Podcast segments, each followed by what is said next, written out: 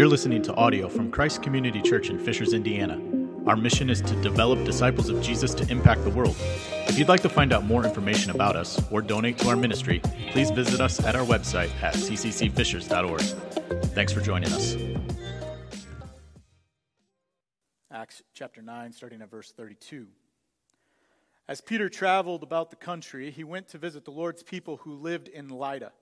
There he found a man named Aeneas who was paralyzed and had been bedridden for eight years. Aeneas, Peter said to him, Jesus Christ heals you. Get up and roll up your mat. Immediately Aeneas got up. All those who lived in Lydda and Sharon saw him and turned to the Lord. In Joppa, there was a disciple named Tabitha. In Greek, her name means Dorcas.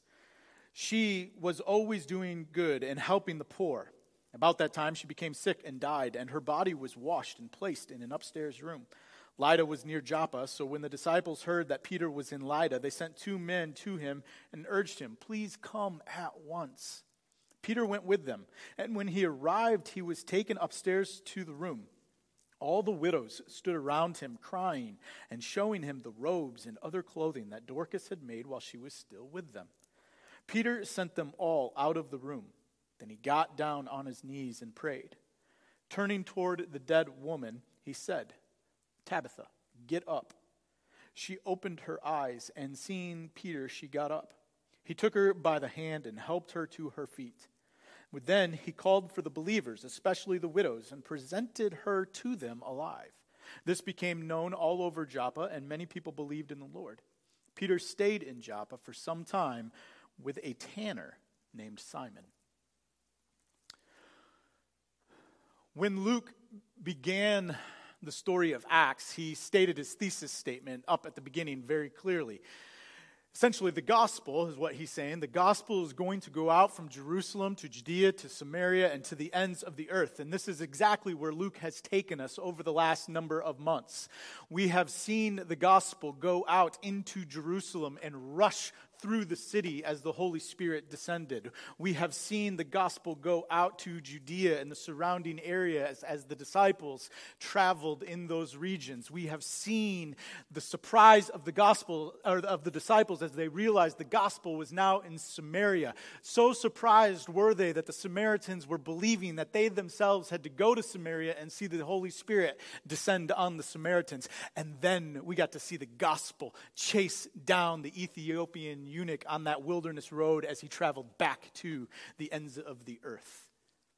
But the gospel didn't stop just by going to these geographical places. The gospel continued to keep moving and spreading in surprising places. It did not just go to those who were receptive, but also to those who were antagonistic to Jesus and his teaching. When the gospel overtook Saul on that road to Damascus, we began to see just how expansive the kingdom of God truly is. There is not one person who is too far from God, not one person who is too resistant to God's good news, not one person who is too sinful for the cross of Christ. Every person is capable of being redeemed by the good news of the God who took on flesh and went to the cross on our behalf. And the gospel is going to keep on going. It's going to keep spreading, and it's going to spread throughout the Roman Empire. And Acts is going to tell us all about that. But before Luke tells us that story, he's going to shift the narrative away from Saul and back to Peter just for a moment. Peter is traveling throughout the country in a region in what is now modern day Tel Aviv. And as Peter travels in this region, Luke tells us two stories. First, Peter meets a man named Aeneas who had been bedridden for eight years. When Peter meets Aeneas, he tells Aeneas to get up, to roll up his mat, and to walk. And he, and he does this by proclaiming that Jesus Christ has healed him. And then Aeneas walks. Then Peter goes to Joppa because he is told about a woman who has died. That woman's name is Tabitha. Now, there are a number of fascinating details about Tabitha's life, and we're going to get to a number of those in the course of the morning. But for now, I just want to focus on the fact that this woman is being named as a disciple of Jesus. That doesn't seem like a big deal to us. It feels like a rather obvious point that this woman could be a disciple, but it's worth pointing out that in a patriarchal society, Luke is making sure that his readers understand that this woman is a disciple of Jesus. Luke is not wanting us to see that she is just a committed Christian or, uh, uh, or someone who has been following Jesus around. No, she is a disciple. She is a learner. She is someone who is taking on the way of Jesus in her life. And not only that, but she's a person of an importance and status within the community of the church in Joppa, which is why we get seven verses about this woman. Luke wants our attention to be drawn to her for just a little bit. Luke wants us to see her faith. He wants us to take notice of the actions that flow from that faith. By naming her and giving this much attention to her, Luke intends for us to see that this woman, who is a disciple of Jesus, is worth paying attention to. Tabitha has died. Peter goes into the upper room. It's amazing what the Spirit does in the upper rooms. But Peter goes up into the upper room, prays, and then commands the woman to get up. And she does. Back in January, we kind of we sent out an invitation that you would read, join me, us in reading a gospel every single month of the year. So in January, Matthew. In February, Mark. In March, yep, March, Luke. And then now, John, April, John. And if you've been working your way through the Gospels, or maybe you've read them in the past that you know this, that as I read that story at the end of Acts chapter 9, or the two stories at Acts chapter 9 there, that it sounded very, very familiar. And it sounds familiar because these healings, these miracles, are echoes of Jesus' healing ministry on earth. But what's interesting about this, these two stories is not just their similarities, but it's the fact that these people are named. Outside of Lazarus, we don't know many of the names of the people that Jesus healed, but, but Luke gives us their names. Peter didn't just heal a lame man, he healed Aeneas. It wasn't just a disciple who died that was raised from the dead, it was Tabitha. And these two individuals have names, they're known. And as the gospel, like in the story of Acts, what we see is the gospel goes out from person to person. It goes from hundreds and thousands of people coming to the Lord in a single day. We have reports of villages and whole cities coming to God because of what is happening in the books of the Acts. And then here we have these stories of two individuals who are named Aeneas, Tabitha. Do you ever feel like you get lost in the shuffle. Do you ever feel like the, the, church is this big group, this community, and even in a church like our size, that sometimes there are people in it that get overlooked and that maybe you're one of those people?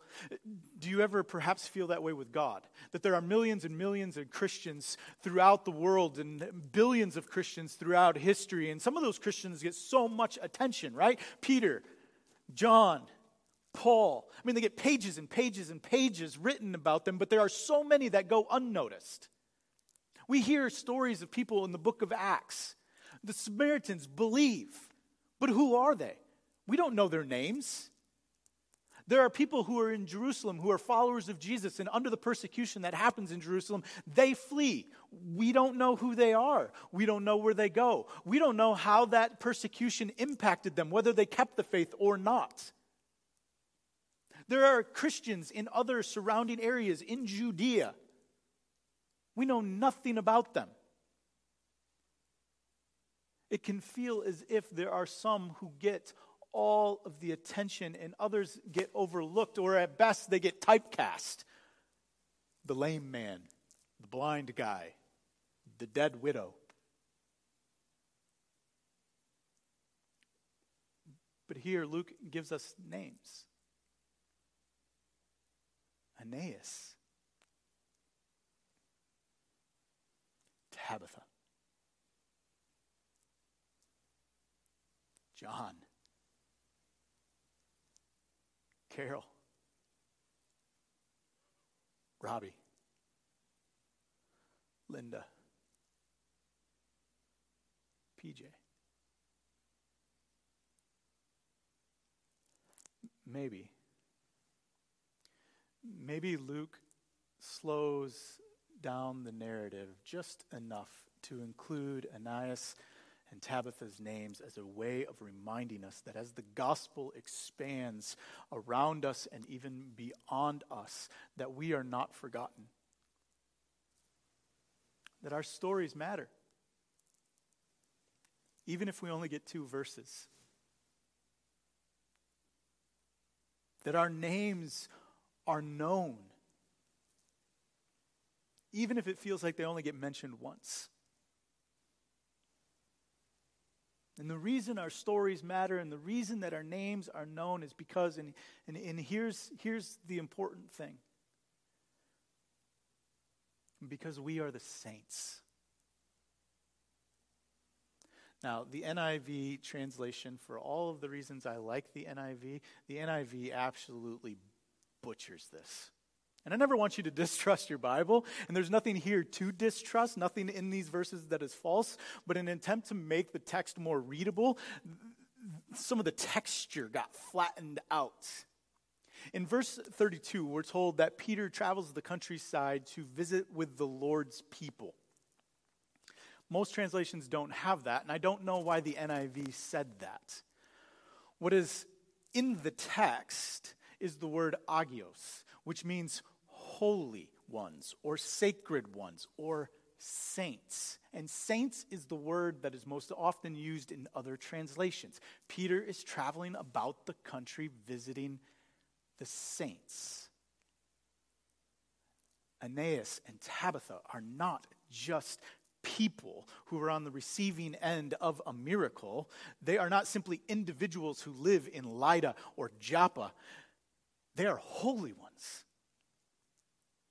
And remember, this designation of holy is a unique designation given to those things or the people who belong to God.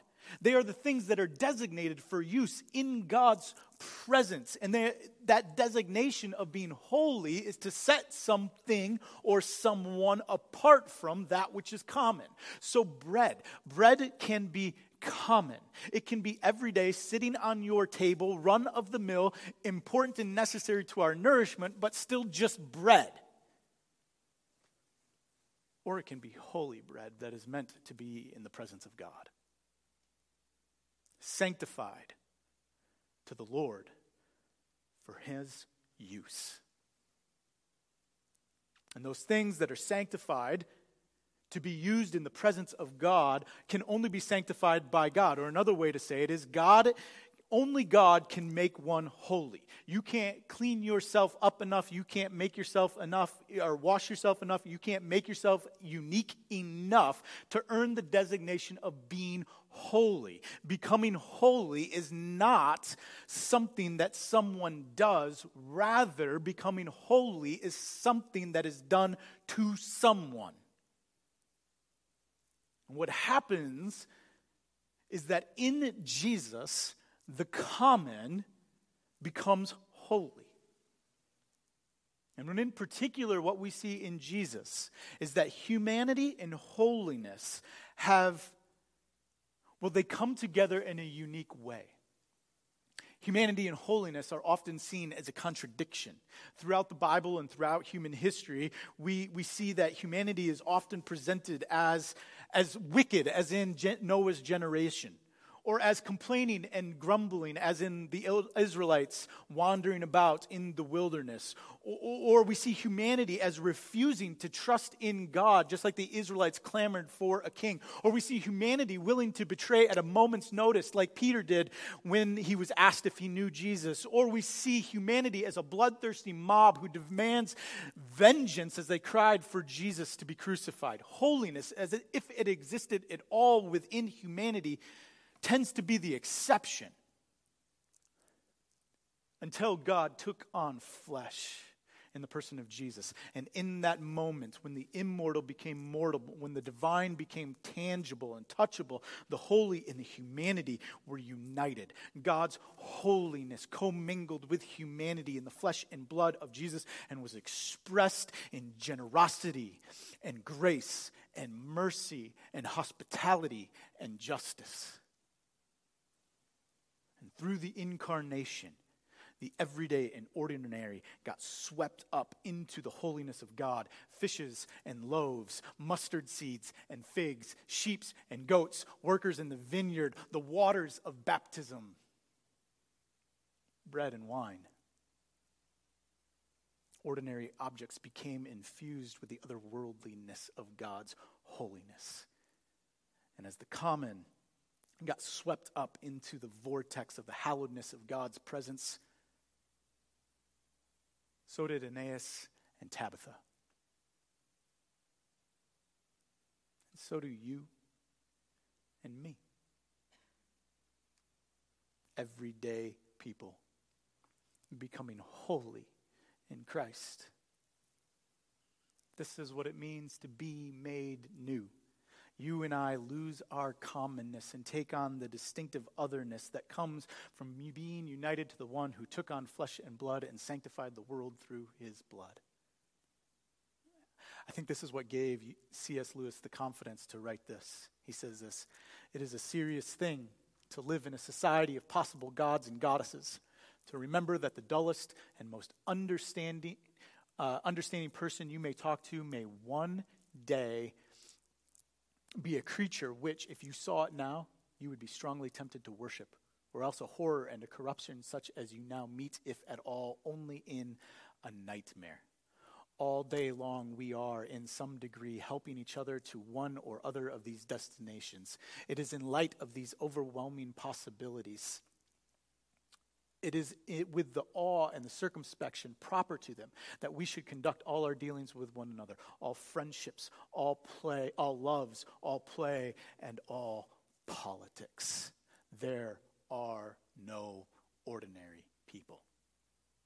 Next to the Blessed Sacrament itself, the Eucharist, your neighbor is next to the holiest object presented to your senses.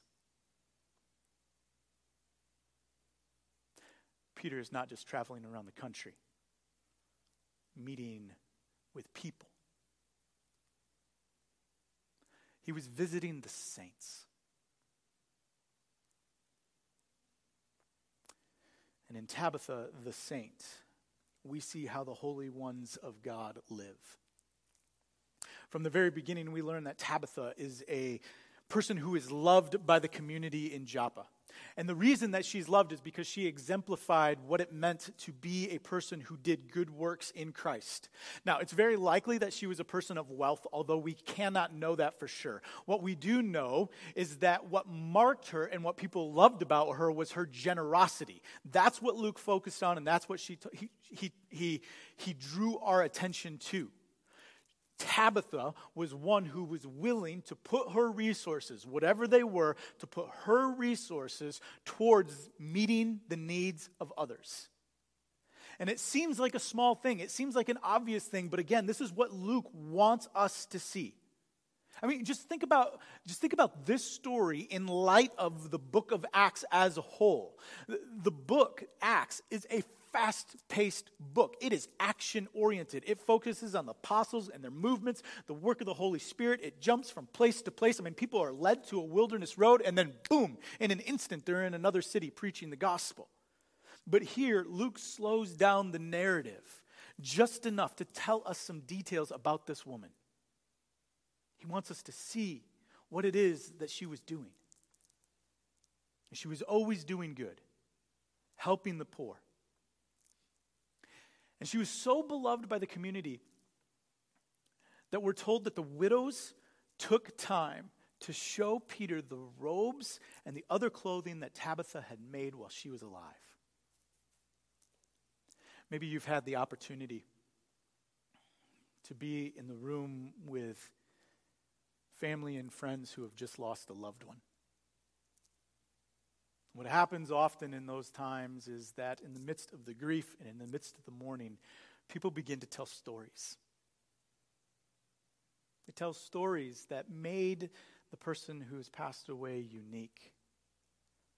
They tell stories that define their character, the good things that they did, the silly things, their idiosyncrasies, what made them them. A lot of times, pictures get passed around. Or maybe an object in the room is pointed to. That's something they made. That was important to them. They gave me this. That's what these widows are doing to Tabitha or for Tabitha. They're leading Peter around and saying, This is who she was. This is what she did. Look at what she made. It is an intimate and powerful moment. And Luke gives us, he, he, he, takes us into this tender moment so that we can see this woman who took cloth and lovingly created and creatively made garments for widows. Widows, women who are at the bottom rung of society, women who were largely left to fend for themselves. But Tabitha cared for them. And the care and attention that Tabitha gave them was so meaningful that they wanted to share it with Peter. Look what she did. Look who she was.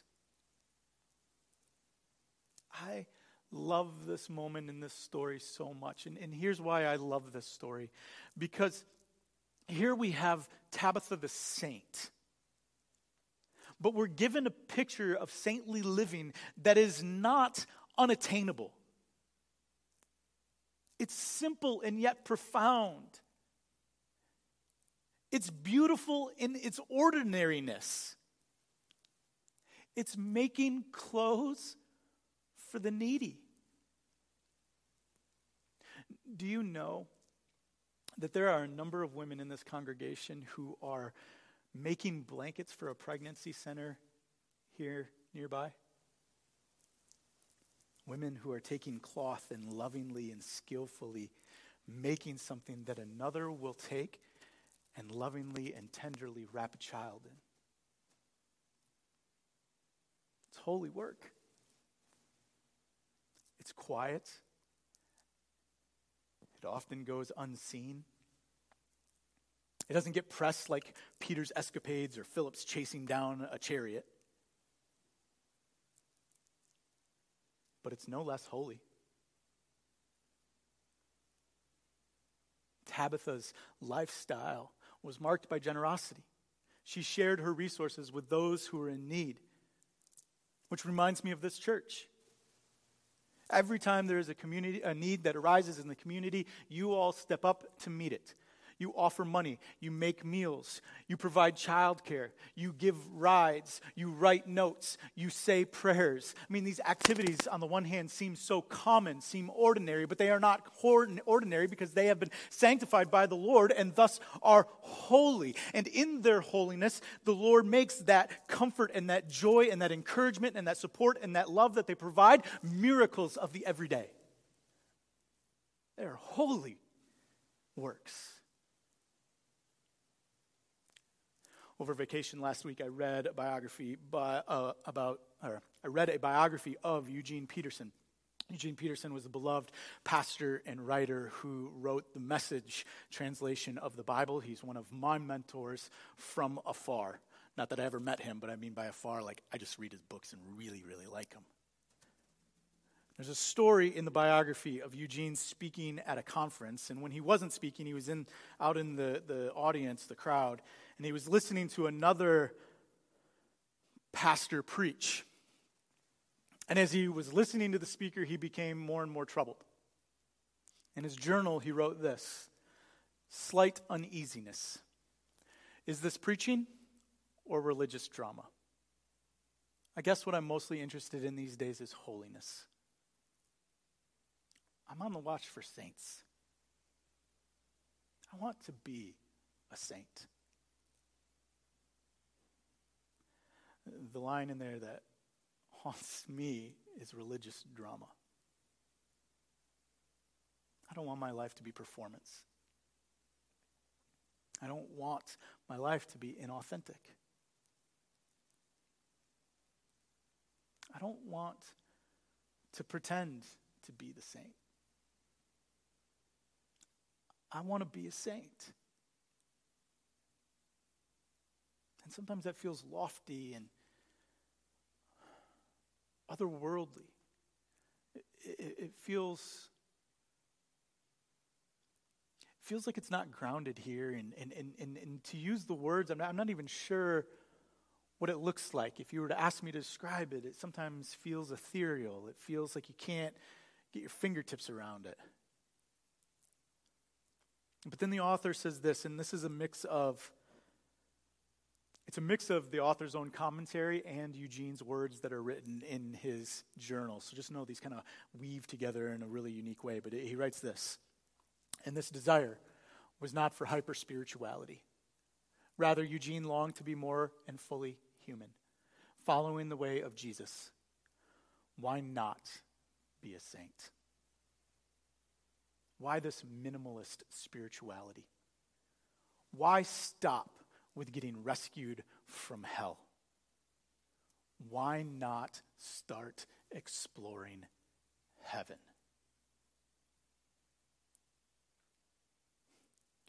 Our good works are not about us escaping hell. We have already been rescued from hell. Christ did that work for us on the cross. It is why Jesus said, It is finished. There is nothing left to do. There is nothing that we could do, no work we could offer, no, no way in which we could change our life that would add anything to what Christ did on the cross. That work is finished. We have been rescued from hell. So let's not try to escape it any longer. Let's live in that reality. Let's start exploring heaven.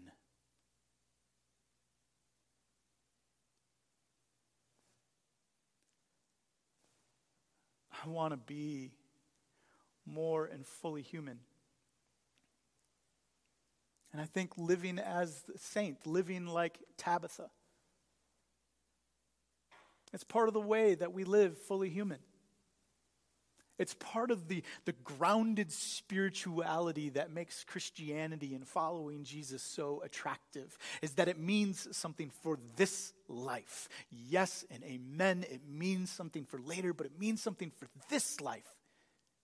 It's a spirituality of the ground, of the humus, humans. Spirituality of relationships.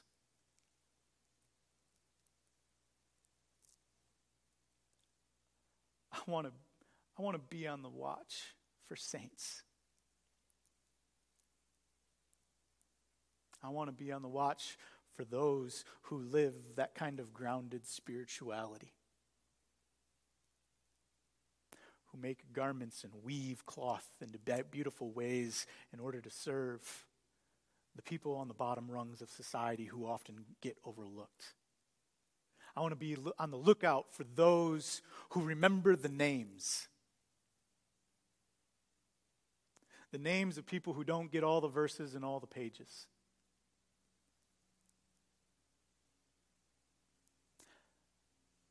I want to be on the watch for saints.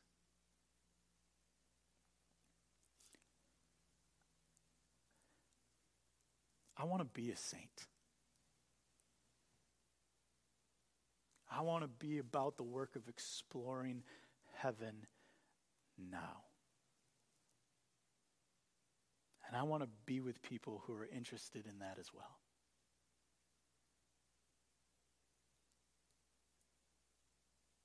We are the ones who have been sanctified, set apart. We are the saints.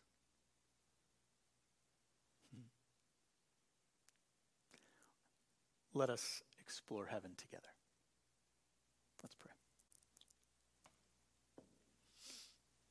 Father, I give you thanks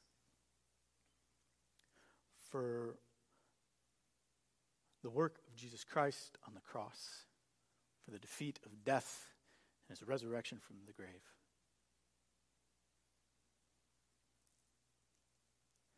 And the fact that you have promised that the inheritance that Christ received in his resurrection is also given to us.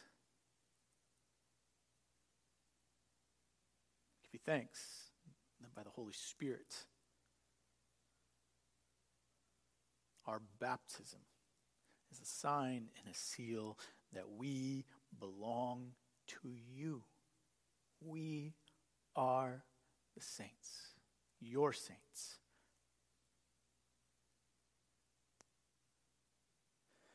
I pray that we would be a people who pursue that together.